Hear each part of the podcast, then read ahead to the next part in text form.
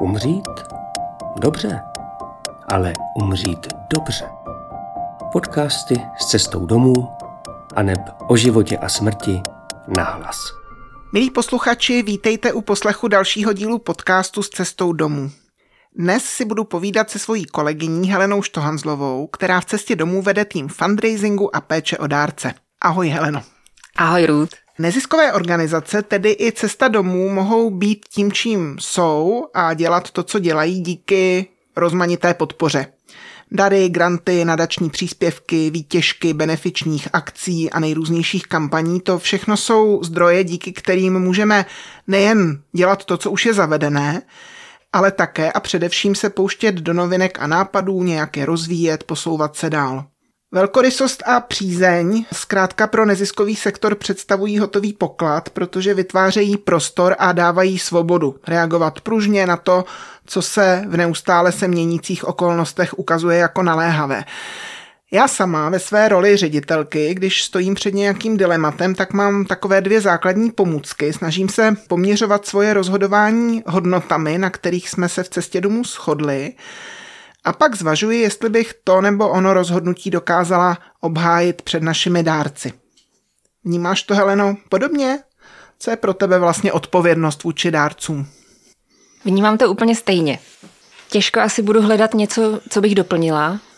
Mně přijde důležité, aby aby přesně tak, abychom byli, já to někdy dávám ad absurdum, když třeba se rozhodujeme o nějakém eh, strategickém rozvoji, který eh, si máme pocit, že je to to nejlepší, co máme v Praze udělat, tak si vlastně nějak pozastavím, zapřemýšlím si, říkám si, dokázala bych to obhájit před naším pravidelným dárcem, který nám ze svého posílá 200 korun měsíčně, a ve chvíli, kdy si řeknu, že jo, že dárce by řekl, jasně, to je přesně to, na co já chci svoje peníze posílat, tak s tím nemám problém. Ve chvíli, kdybych eh, měla nějakou pochybnost, jako třeba Vlastně bylo to těžké rozhodnutí, ale já jsem za něj hrozně vděčná, že si ho udělala. Možná si někteří i posluchači, i kolegové budou pamatovat, že jsme provozovali kavárnu. Doufám, že nevadí, že hnedka takhle vytáhnu nějaký konkrétní případ. A myslím si, že ta myšlenka, že bude cesta domů mít vlastní kavárnu, nás všechny hrozně bavila, hrozně jsme ji chtěli, ale vlastně nějak nám to nešlo. Kavárnu jsme nedělali proto, aby to bylo nějaký komunitní setkávání, ale aby to byl zdroj příjmu, aby to byl zdroj peněz pro cestu domů. Ale to se nám prostě nedařilo, i když jsme se všichni snažili opravdu mm, několik let, tak se nám to nedařilo. A ty, když si potom přišla do pozice ředitelky, tak si vlastně taky nad tím začala pozastavovat a řekla si, Hejte se, mě to fakt nedává smysl, jestli tady proto, aby nám to vydělávalo peníze, tak to přece nejde. A nebylo to snadné rozhodnutí a já si toho vlastně hrozně vážím, že si měla jakoby tu odvahu to rozseknout a říct, hele, pojďme od toho, protože mně přijde důležitý umět si vlastně i říct, který věci dělat nemáme. A věci, které prostě nevedou k tomu cíli, který má, což třeba kavárna měla vydělávat, se nedělo, tak šup, šup od toho. A vlastně já bych neměla, fakt bych netušila, jak to mám obhájit před někým, kdo Neuměla bych to prostě obhájit před nějakým drobným dárcem, proč, proč z jeho darů máme vlastně sanovat, řekněme, náš neúplně úspěšný podnikatelský záměr. No výborně, já myslím, že se ještě k tématu jako otevřenosti, důležitosti otevřených informací během toho rozhovoru dostaneme. Pro mě je vlastně tohle důležitá hodnota eh, neziskovek, eh, nepřikrášlovat skutečnost, přiznat i to, že se něco nepovedlo a mít tu svobodu a pružnost zkoušet nové věci. Nemyslím tím mít neustále cestou pokusu a omylů, ale, ale prostě zkoušet nové věci a přiznat si, i když to nejde a zkoušet něco dalšího. To si myslím, že je něco, co nám oproti státu vlastně přirozeně dává jako velký prostor k tomu reagovat nějak pružně na to, co se jako poptávka objevuje. Jak se ocitla v téhle roli? Řekla bys trošku, kudy vedla tvoje cesta, že jsi zrovna fundraiser? Já jsem v cestě domů 8,5 roku a předtím jsem pracovala 10 let na ministerstvu zahraničních věcí a předtím asi rok, necelý rok v kanceláři prezidenta republiky. A vlastně celou tu dobu jsem se nějak ochomítala kolem v podstatě spolupráce s neziskovými organizacemi ale po nějakých deseti letech, když jsem byla na tom ministerstvu zahraničních věcí, tak jsem zjistila, že vlastně jezdit po světě, jakkoliv to je lákavé, střídat štaci na ambasádách, e, že vlastně není slučitelný s mojím soukromým životem, že vlastně potřebuju být v České republice, mít e, tady nějakou základnu, e, rodinu, kamarády, prostě nějaký svoje doma. A tak jsem se začala porozhlídat, porozhlížet jinde a zase se odehrála taková nějaká věc docela zásadní v mém životě a nějak mě to přiválo do cesty domů. A tak jsem se otřela o cestu domů. A vlastně to bylo ještě, když cesta domů bydlela, teda sídlila na na Praze 7, část týmu se dělá tam, co je dnešní v Bubenský obchůdek, část byla v pronájmu na Dukle, vlastně blízko toho železničního mostu. Tam holky v poradně seděly v takových kukaňkách eh, a já jsem tam přišla s kamarádem vlastně konzultovat eh, jeho situaci, kdy čelil náhlým úmrtí svým manželky a vlastně já jsem se úplně zhrozila, říkala jsem si, jejda, kde jsme se to ocitli, ale vlastně dostalo se tomu klukovi takový jako ohromný podpory, přestože jsme vlastně nebyli vůbec cílová skupina cesty domů a zároveň pár kamarádů a přátel. Eh, vlastně ta cesta domů v tom předchozím mém životě tak eh, kolem mě oscilovala a eh, když jsem přemýšlela, co jako ze sebou dál, když jsem věděla, že nechci zůstávat na ministerstvu, tak jsem vlastně nějak oslovila cestu domů a nějak to klaplo, protože zrovna tou dobou odcházela jedna kolegyně na mateřskou a já jsem nastoupila jakoby za ní a jsem tady doteď a pak se to nějak postupně, eh, tak jak je to v neziskovkách bývá, že vlastně přicházejí příležitosti, úkoly, úlohy, o některé, o některé člověk stojí, o některé zas až tak nestojí, ale vlastně já jsem za to moc vděčná. Jako cesta domů je pro mě důležitou součástí mého života. Když bys měla nevím, představu si potkáš svého bývalého spolužáka a řekla bys mu, co to vlastně jako je, co děláš, co, co ta práce obnáší. Je to pestrá disciplína nebo? Pestrá disciplína to je rozhodně. Na druhou stranu je to podle mě jedno z těch zaměstnání, který, když eh, vyplňuje dítě do kolonky zaměstnání matky nebo otce a napíše tam fundraiser, tak Aha. vlastně drtivá většina lidí jako ani neví. moje dítě neví, neví. co. Mhm. A když se mě občas zeptá, maminko, a co teda vlastně tam celý ty dny děláš v práci, tak já vlastně hodně času sedím u počítače. Není to tak, že vlastně jsem jenom sama pro sebe. V cestě domů se o dárce a e, stará celý tým. A já mám to štěstí, že, že je vedu. Skvělou partičku děvčat, holek. A já vlastně na to neumím odpovědět. Aha. Je to podobné, jako když se mě někdo zeptá, co má umět, nebo jak se pozná dobrý fundraiser, nebo když někdo hledá fundraisera, tak jakou má mít kvalifikaci to je podobný. Vlastně já na to vždycky říkám, že si myslím, že ten člověk nepotřebuje nějaký extra vzdělání, ani nepotřebuje umět extra dobře počítat. Mm. Ale myslím si, že to má být člověk jako s otevřenou myslí. Musí mít vztah k tomu tématu, nebo je to jedno, na co schání? Asi když máš vztah k tomu tématu, tak si myslím, že to jde s nás. Ale třeba já, když jsem vlastně přišla do cesty domů, tak jsem vztah k tomu tématu měla, bych řekla, nulovej. Ale díky cestě domů jsem si ho vypěstovala. Já jsem ale teda ráda, že dělám fundraising pro cestu domů. Přesto, tak eh, když to někdo poslouchá, tak možná pořád ještě neví, co to teda vlastně je. Sedíme u počítače, máš nějaké kolegyně, tak eh, jak si tu práci třeba rozdělujete? Jako podle toho, jako co koho víc napadne. baví, nebo napadne, nebo co v tom vlastně je všechno? My se vlastně staráme, máme mezi dárci jsou, teď budu mluvit uh, takovou jako profesnější hantýrkou. My říkáme segmenty dárců, což taky zní tak vlastně příliš jako vědecky, ale jsou to skupiny dárců. A my si je musíme rozdělit, abychom právě jim dávali to, co potřebují, nebo naopak je neotravovali s něčím, co nechtějí. A máme dvě takové veliké skupiny. Jedna je individuální dárci, to jsou lidi, nebo někdo taky rozumí líp tomu termínu fyzické osoby. A druhá část jsou právnické osoby. Firmy, nadace, ale třeba i státní zpráva, městské části a tak dále. A už už tohle to trošičku je to základní rozdělení a pak máme v těch individuálních dárcích pravidelné dárce, my jim říkáme někdy měsíčníci nebo měsíčňáci, ty, co vlastně přispívají drobnou částkou jednou za měsíc. Pravidelně. Pravidelně, těch máme kolem dvou tisíc v letošním roce. Pak tu máme dárce, kteří, a to jsou třeba lidé, kteří nám přispějí od dvou stovky do tisícovky měsíčně. A to je taková, řekněme, běžná péče. Oni se přihlásí k pravidelnému dárcovství, my jim hezky poděkujeme, pak jim posíláme nějaké informace, potvrzení o daru, ale je to taková ta běžná administrativa, když třeba dojde ke změně příjmení, musíme změnit eh, příjmení v databázi, adresu a tak dále. Je to vlastně poměrně, člověk by si myslel, že ty drobní dárci, že jsou to pro nás nějaká neidentifikovatelná množina, ale vlastně tímhletím to jedno každodenní vlastně administrativní prací my se jako potkáváme, byť oni to nevědí, uh-huh. s každým tím dárcem. Vlastně. vlastně opravdu na každého toho dárce koukáme, ne, že bychom je znali všechny z paměti, ale některé dárce ty dlouhodobé vlastně známe. Fakt jako známe jejich maily, jenom nám stačí mezi kolegyněmi natiknout, jasně, to je tam ten a tam ten. Tak to je takový milý, myslím, že ty dárci to vlastně ani netuší, eh, že, že tolik jich máme jako v našich hlavách a jako uh, mozkových závitech. A pak jsou to dárci, kteří, řekněme, jsou, mohou si dovolit věnovat cestě domů vyšší finanční obnost a těm se snažíme věnovat trošičku víc individuálně. Těch je třeba kolem 200 a jsou to mm-hmm. lidé také, kteří nás podporují vlastně mnoho let jako kontinuálně. To je, bych řekla, taky docela výjimečný oproti jiným neziskovkám.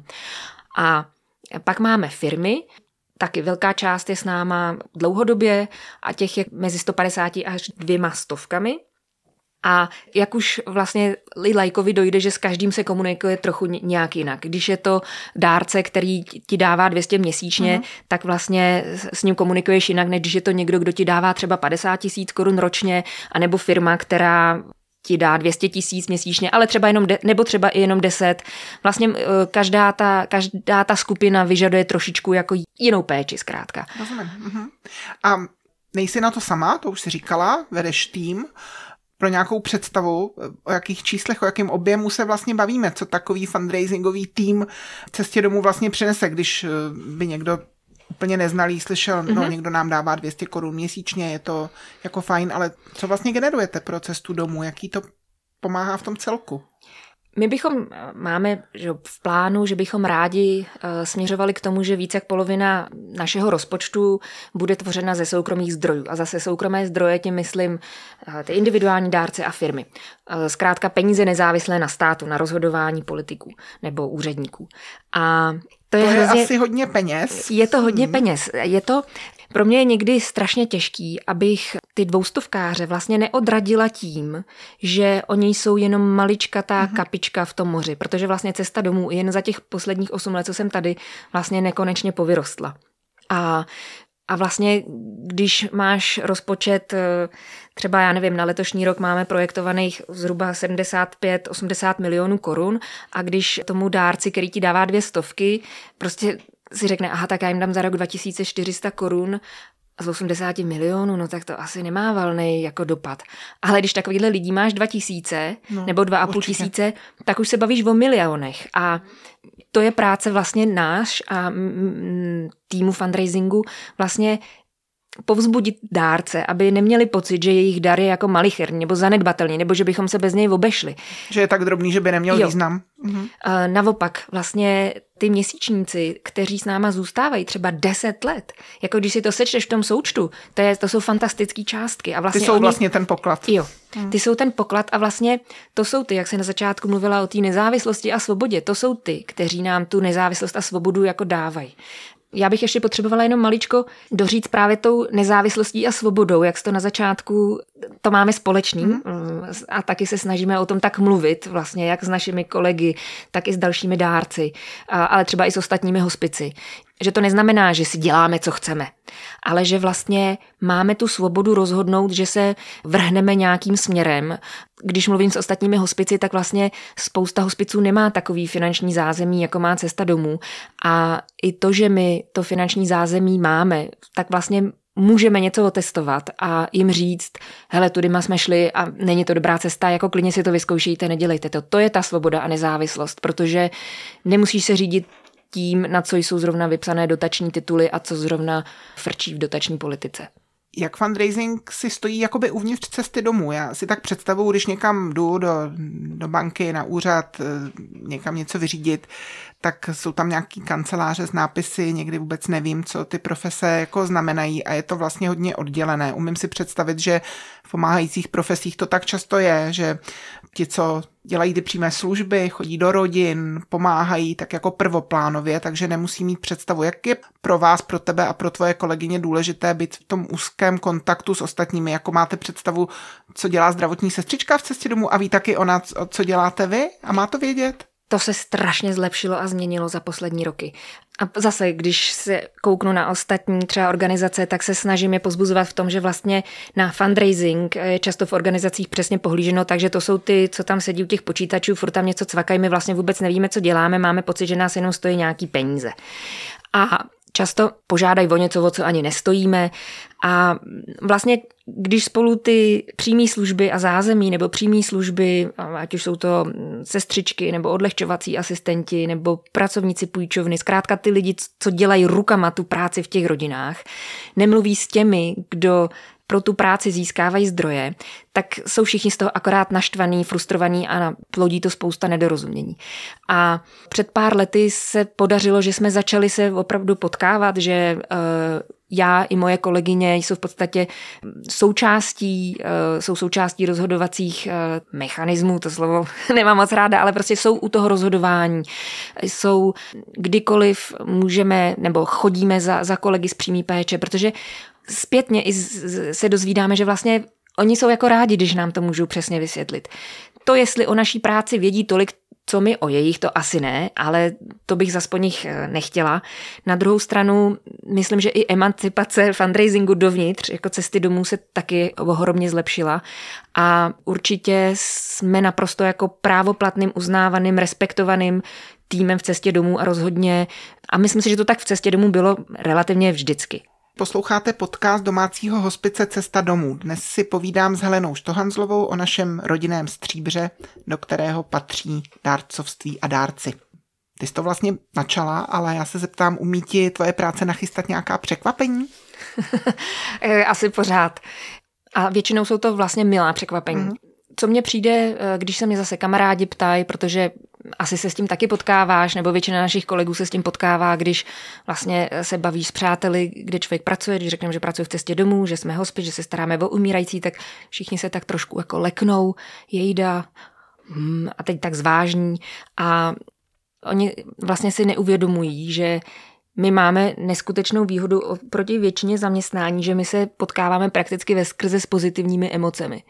Eh, přestože to je těžký téma v rodinách, o které se staráme, umírá někdo blízký, zemře, někdy ty situace jsou opravdu těžké, člověk si klade otázky, jak to ta rodina může vlastně zvládnout, přežít a jít dál. Taky neumírají jenom staří lidé? Přesně. A navzdory tomu jako těžkosti toho tématu, který na první pohled sebou nese smutek, který většina z nás má podle mě zakořeněný jako negativní emoci. Taky jsme se nedávno bavili o tom, jak když se s někým bavíš o umrtí, o pohřbu, tak všichni říkají hlavně, aby nikdo nebyl eh, smutný, hlavně, aby nikdo neplakal. Přitom ten smutek je vlastně pozitivní emocí, protože jako demonstruje to, jak jsme měli toho člověka, který zemřel rádi. A já vždycky znovu to zopakuju, když eh, se snažím někomu eh, říkat, jaká, jaký to je pracovat v cestě domů, tak vlastně já se prakticky potkávám ve skrze s pozitivníma emocema. A potkáváme se vlastně s dobrýma lidma, nebo s hodnotovými lidma, nebo... Rozhodně s lidma, kteří chtějí zvládnout dobře nějakou tak, těžkou situaci. Přesně tak. Ať už jsou to teda kolegové, kteří pracují tam, kde pracují, ať už jsou to rodiny, které se rozhodnou eh, svého blízkého dopečovat doma, což hm, taky vlastně opravdu není pro každého, nebo dárci, kteří se rozhodnou na tu naši věc nám přispět. Takže já se potkávám ve skrze s dobrýma lidma, s pozitivníma emocema. A Heleno, to téma, jako teď o něm mluvíš, je prostě emočně náročné. Přestože já si taky myslím, že prvoplánově není jenom smutné a že navíc smutek prostě hold k životu patří a, a tak ho máme brát. Tak ta emoční náročnost je to, nebo může to být pro fundraising taky pokušení? Hele, určitě může. Já vlastně, že pracujeme spolu už několik let, takže má, a jsem vlastně moc ráda, že na to máme stejný, eh, stejný názor nebo stejný přístup. Zase jsem daleka toho říkat, že to je ten správný, ale my to tak prostě máme. Vlastně nějak emocionálně nezneužívat té tíhy třeba těch příběhů. Vystavovat na odiv to, v jakých těžkých situacích se naše rodiny ocitají, nebo nemusí být jenom rodiny, prostě kdokoliv, kdo nás požádá o nějakou péči a podporu, tak tím nějak si dodávat na důležitosti nebo dávat nějakou jako kauzální souvislost, že helejte se, když nám dáte peníze, tak oni nebudou trpět tak to prostě není. Snažíme se a to zase mně přijde, jak si zase na začátku mluvila o těch hodnotách, nedávno jsme se o nich bavili, tak uh, jsme se tam bavili o jedné té hodnotě, která teď přesně nevím, jak zněla, ale pro mě znamenala jakoby normálnost, autenticitu, vlastně nepovyšovat se. Myslím, ono, že to byla lidskost. Lidskost. slovo lidskost. Jo, vlastně lidskost, eh, protože to naše téma nesvádí, eh, svádí ale i nás vlastně se jako trošku povyšovat. Jo, my jsme ty, co tu práci zvládnou dělat. Já taky hrozně nemám ráda. Snažím se k tomu nějak přistupovat s pokorou. Jasně, my máme výhodu v tom, že naše práce má možná nějaký jako okamžitý přesah. Ale brát to s pokorou. Vlastně ne, nemyslet si, ne, ne, nemám ráda, když nás vlastně okolí staví na piedestal, že vy jste ti, kdo to unesou. Tenhle podcast vstoupí do éteru na začátku adventu. Asi se dá tušit, že předvánoční čas je pro dárcovství nějak výjimečný v roce? Je to tak? Taky jsem trošku tušila, že tahle otázka přijde a vlastně já nevím, proč to tak je. Tak teda, možná proto, asi, že se nějaký očekávání, dárky a štědrost asi jo, s Vánoce ale, a s tím, co jim předchází. Ale ne v takový míře. Mě to mhm. vlastně vždycky neskutečně zarazí. To, že patří k adventu, já nevím, adventní koncerty nebo různé benefiční koncerty i v malým, v malých obcích, že vánoční se vybírá kasičky, vánoční večírky, to beru. To je jasný. Ale já jsem se schválně koukala znovu, než, jsem, než jsme se potkali dnes na čísla, tak i naši dárci, kteří jsou, bych řekla, takový jako nepodléhají módě nebo nějakým momentálním náladám. Vlastně jsou to takový jako běžci na dlouhou trať, skoro bych řekla, tak stejně vlastně v posledních dvou měsících roku nám, teď mluvím o těch individuálních dárcích, mm, o mhm, těch lidech, ano. přijde skoro třetina všech darů, co za celý rok. To znamená, od ledna do října nám přijde dvě třetiny darů a za listopad a prosinec nám přijde celá jedna třetina, což je prostě fantastický nepoměr. A u firem je to ještě jak diametrálně odlišnější, protože u firem eh, vidí, jak má přesně logiku, tak, když se vidí, jo, vidí, eh, vidí, jak jim ten rok dopadá, jestli uh, si můžou dovolit uh, a kolik poslat uh, třeba cestě domů. A na druhou stranu, mě to i to darovací šílenství před Vánoci trošku zase zlobí, protože mě jako těší, že vidět, že český národ, že jsme štědří. Opravdu si myslím, že jsme štědří. A zase nemluvím o, o střední vrstvě, jsou to vlastně často lidi, kteří jsou velmi skromní a i z toho skromného, co mají, jsou schopní ještě něco poslat dál. Ale mě vlastně k tomu si myslím, že i cesta domů přispívá, nebo ráda bych, aby přispívala. Pořád jsme sice 30 let od revoluce, ale to jako filantropické prostředí, zase to dárcovství. Tady eh, bylo strašně, opravdu máme ohromnou pauzu eh, mezi eh, od druhé světové války. Někde jako navazujeme na něco, co jako možná tady někdy, nikdy pořádně rozvinutý nebylo.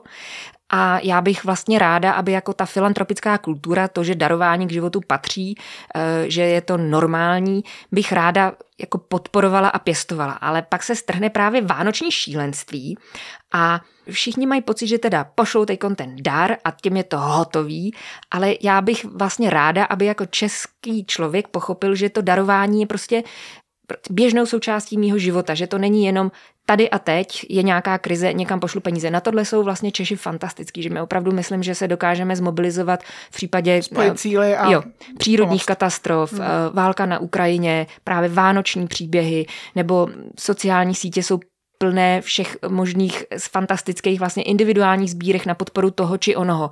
Ale vlastně trošku mě to kazí tu filantropický prostředí, protože, protože to tak vypadá, že já potřebuji vždycky jenom nějaký podnět, abych darovala ale já bych ráda, aby to bylo prostě, abychom to měli víc v DNA, ale máme na to ještě nějaký čas. Aby to bylo nějakou jako kontinuální ano. a přirozenou součástí toho života běhu, tak jak prostě ano. jde. Ano. Já se vlastně hodně často setkávám s tím, že eh, mi lidi říkají, a není to jenom v cestě domů, bylo to i v těch mých předchozích působištích, ale vždycky vlastně někde v té oblasti sociální, zdravotní, pomáhající, říkali, no vy děláte bohulibou práci, vy byste vlastně dary neměli potřebovat, na tož si o ně říkat. Víc by vás měl podporovat stát. Já to cítím jinak, to ty víš, protože se o tom eh, bavíme. Mohla bys tohle zkusit nějak eh, jako okomentovat? Je to tak nebo není to tak? A pokud eh, ty dary potřebujeme, tak není to vlastně i nějaká cesta třeba k tomu, abychom dělali tu službu líp? Já si nemyslím, že to má platit stát nebo veřejný zdravotní pojištění Samozřejmě, když se koukneš na náš ten finanční koláč, jak máme pokryté zdroje, tak uh, není to tak, že od uh, jako z veřejných zdrojů nemáme žádné finance, ale vlastně není to většina a doufám, že to tak zůstane, uh, nebo doufám, prostě budu ráda, když to tak zůstane, protože zase se vrátíme k té svobodě a nezávislosti, protože já si myslím, že některé věci prostě stát nemá dělat. On je prostě neumí dělat dobře. Od toho jsou tady organizace, jako je Cesta domů a ostatní, který vědí, jak na to.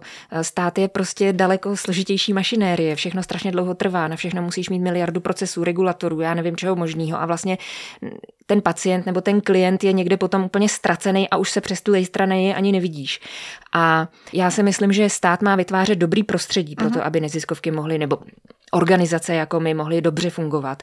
A to dobrý prostředí neznamená třeba, znamená třeba eh, dobře nastaven, jako transparentně nastavený systém třeba dotací, když už mm-hmm. bychom řekli, že tady stát má přispívat nějaký dotace. Máš vědět třeba alespoň na tři roky dopředu, kolik od toho státu můžeš čekat. Nemůžeš přece fungovat z roku na rok, pro boha. My mm-hmm. jako zaměstnáváme, já nevím, 140 lidí a my jim nemůžeme přece říct, no tak Možná vám příští měsíc přijde výplata, ale možná taky ne. Zároveň si myslím, že a je to tak ale všude ve světě, podle mě, nebo když se mm, třeba, myslím, že pro tebe taky je inspirace na západ od nás, ať už je to Velká Británie, nebo Německo, nebo uh, Švýcarsko, kde jsme taky byli jednou na stáži, tak vlastně žádný těchto zemích, kde bys řekla, že třeba ten systém podpory státu bude možná líp. Nastavený, mm-hmm. tak to tak není. Vlastně všude mají velký fundraisingový oddělení. Ty jsi byla takom v Londýně, kde si mm-hmm. říkala, že, že mají 18 člený tým. Mm-hmm, to, to mě dost vyděsilo.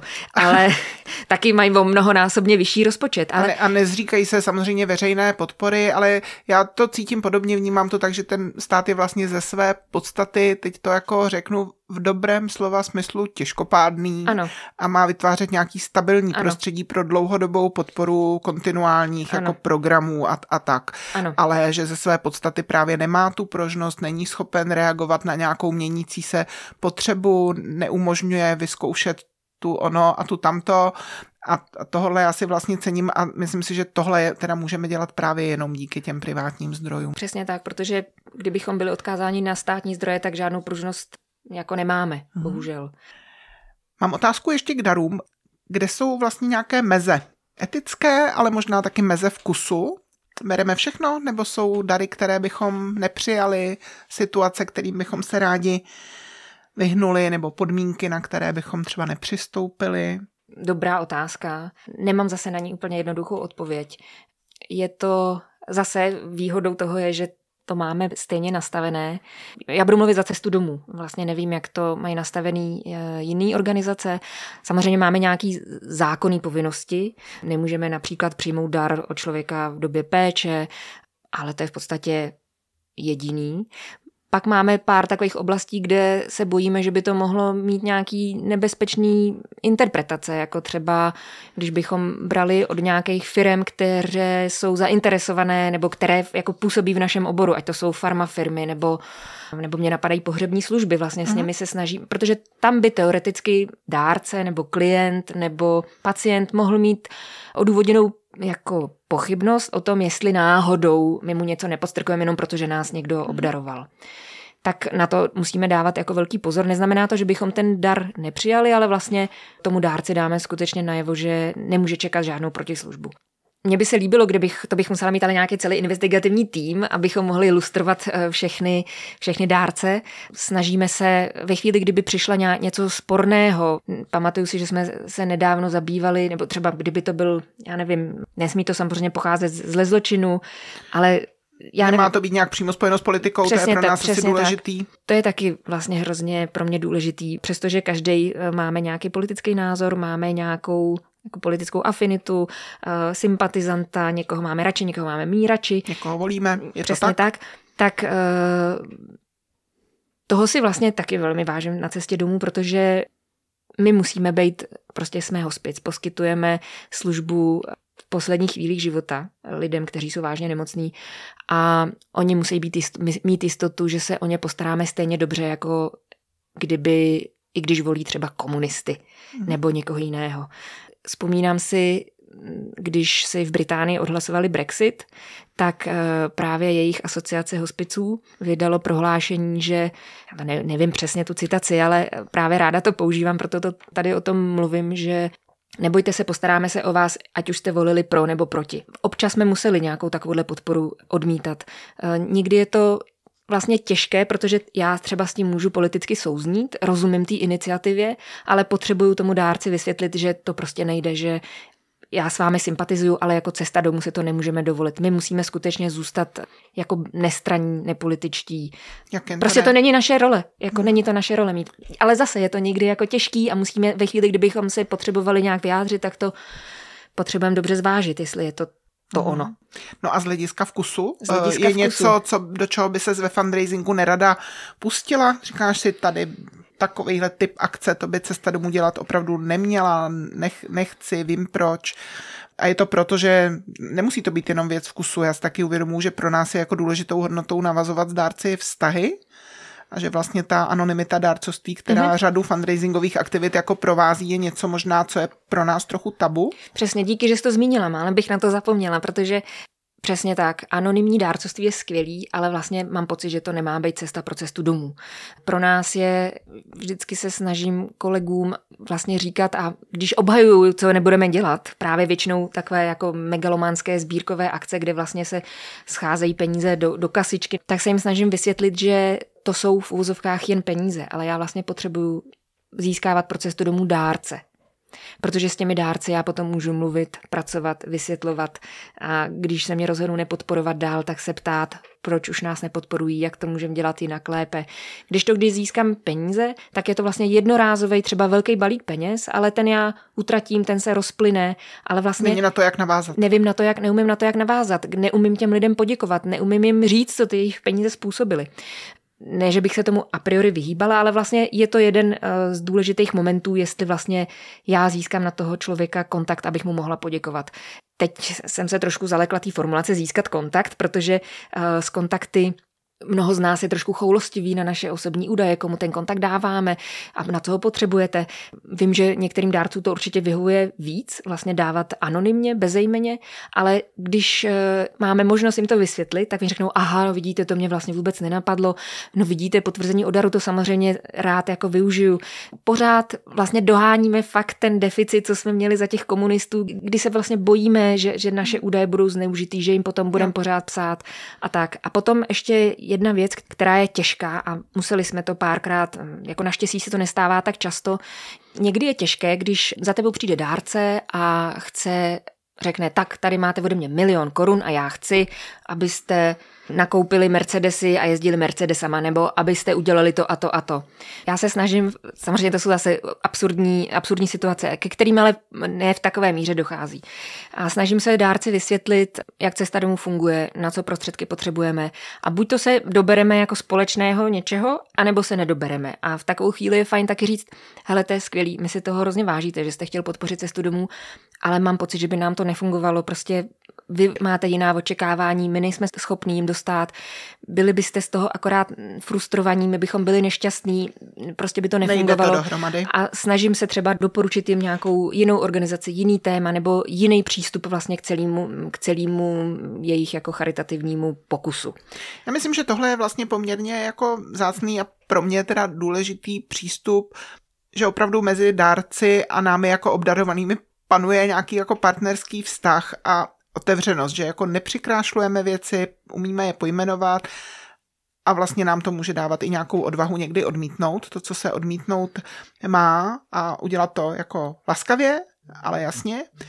A ty jsi mi tím vlastně trošičku nahrála, protože ta účelovost toho daru, to může být, některé téma je prostě atraktivní pro dárce, některé jako víc bere za srdce, neumím to líp říct. Mm-hmm taky se mnohem snadněji, to jako vím i z těch předchozích svých zapojení pracovních, líp se hledají prostředky na konkrétní pomůcku, věc, ale v cestě domů vlastně tím jako hlavním pokladem, který máme uvnitř, jsou podle mě lidé a odráží se to taky v tom, že naprostou většinu našich nákladů tvoří náklady osobní. My vlastně jako hodně často potřebujeme peníze na to, aby se tady lidem dobře pracovali, abychom je slušně zaplatili, abychom mi mohli třeba namítnout i nějaký benefit, protože nám taky jde o to, aby u té práce rádi vydrželi, nevyhořeli, dělali ji jako s nasazením, nebáli se změn.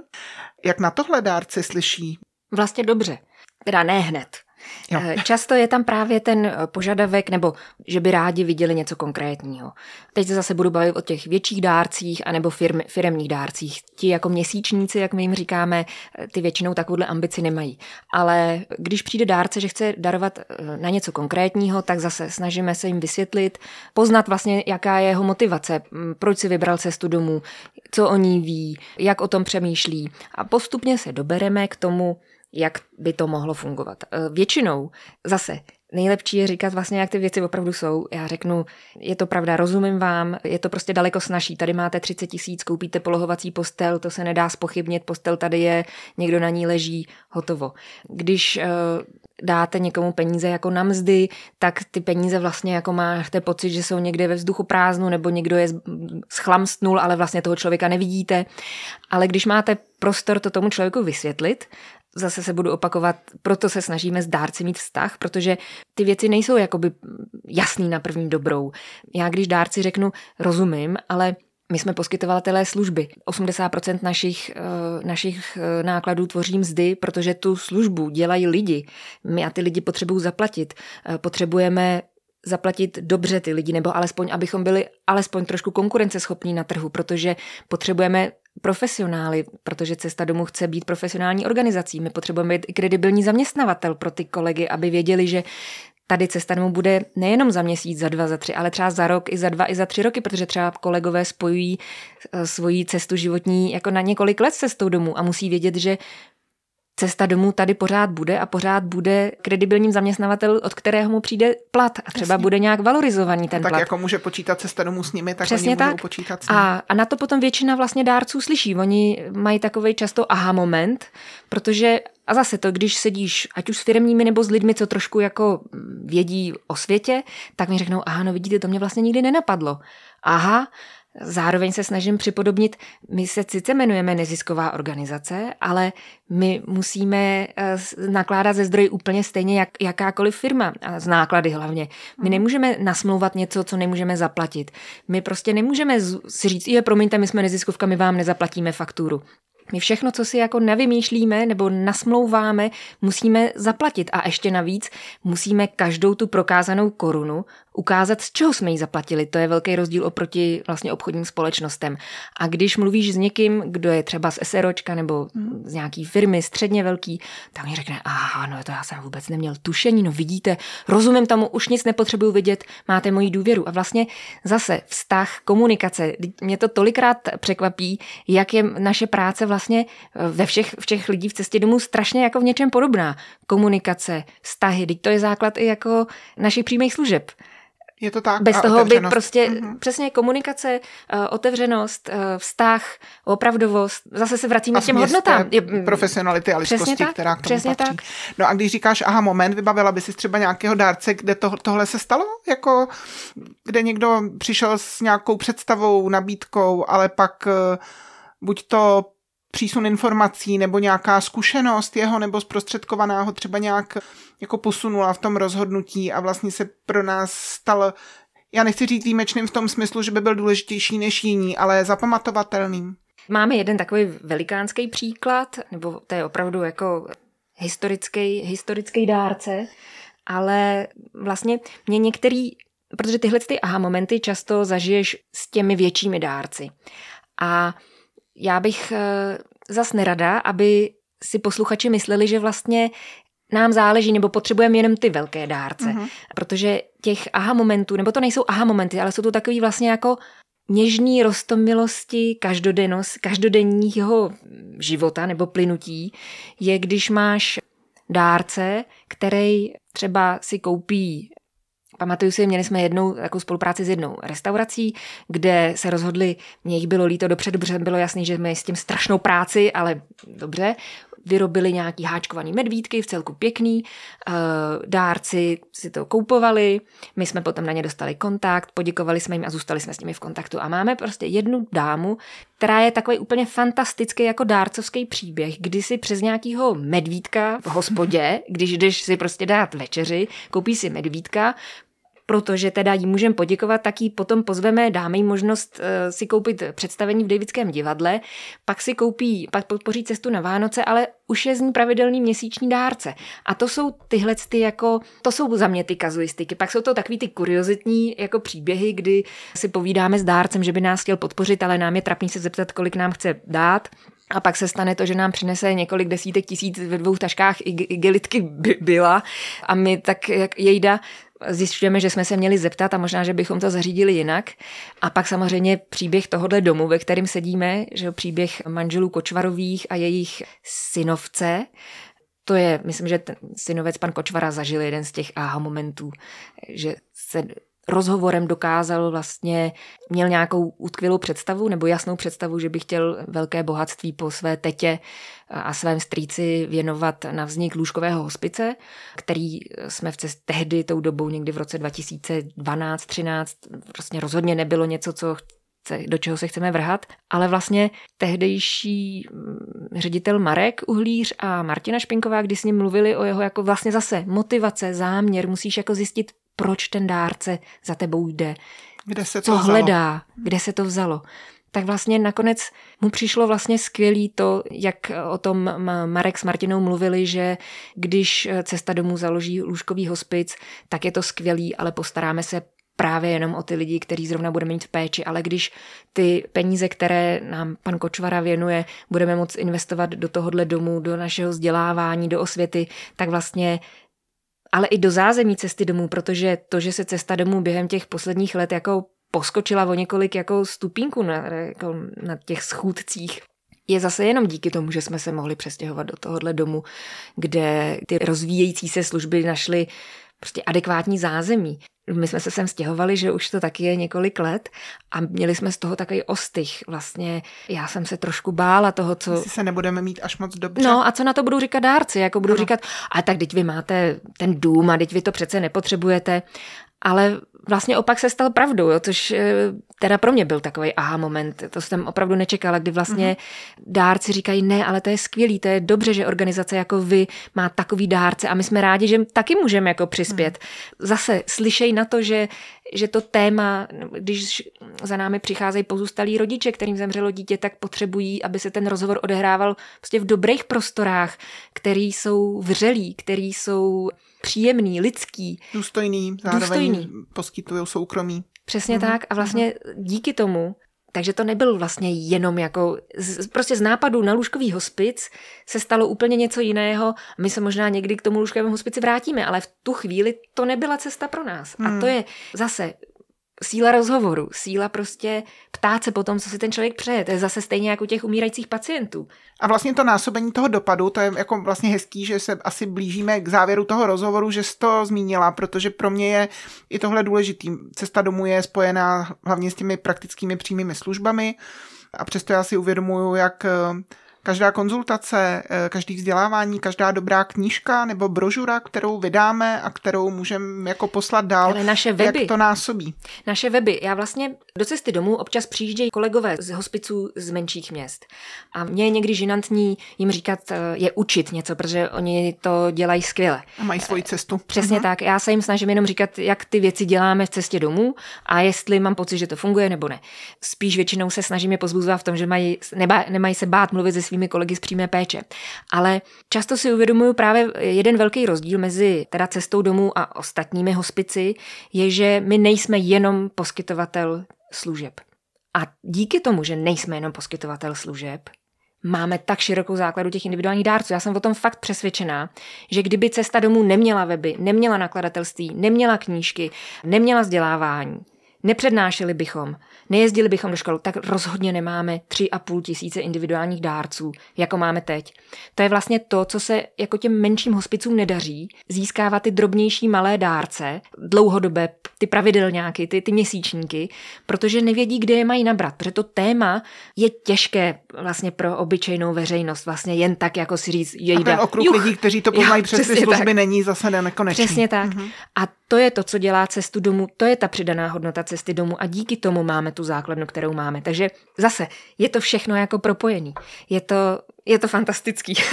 No, když to někdo poslouchá, třeba mezi posluchači bude někdo, kdo si teď říká, že by se k dárcům cesty domů rád přidal, tak co pro to může udělat, nebo k čemu bys ho přizvala? No, já bych ho určitě přizvala, aby se stal naším pravidelným dárcem. To je úplně nejlepší, co může udělat. Se to může nadělit právě k těm Vánocům. Ano. A je to úplně snadný, když půjdete na náš web cestadomu.cz lomeno dárci, tak tam je jednoduchý formulářík a uvidíte, můžete vyzkoušet naši péči eh, jako dárcovskou péči eh, na vlastní kůži a věřím, že byste nebyli zklamaný. Děkuju. Hostem podcastu Cesty domů byla Helena Štohanzlová.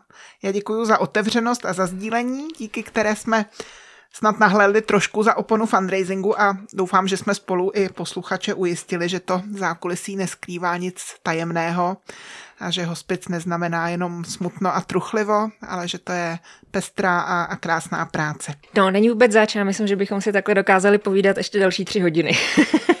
Milí posluchači, Díky. podrobnější informace o naší práci najdete, jak už Helena před chvílí říkala, na webu cestadomů.cz. Děkujeme vám, že posloucháte podcasty s cestou domů a budeme moc rádi, když je doporučíte i dalším. Od mikrofonu se s vámi loučí a hezký den vám přeje Ruth Šormová. Umřít? Dobře, ale umřít dobře. Podcasty s cestou domů a neb o životě a smrti nahlas.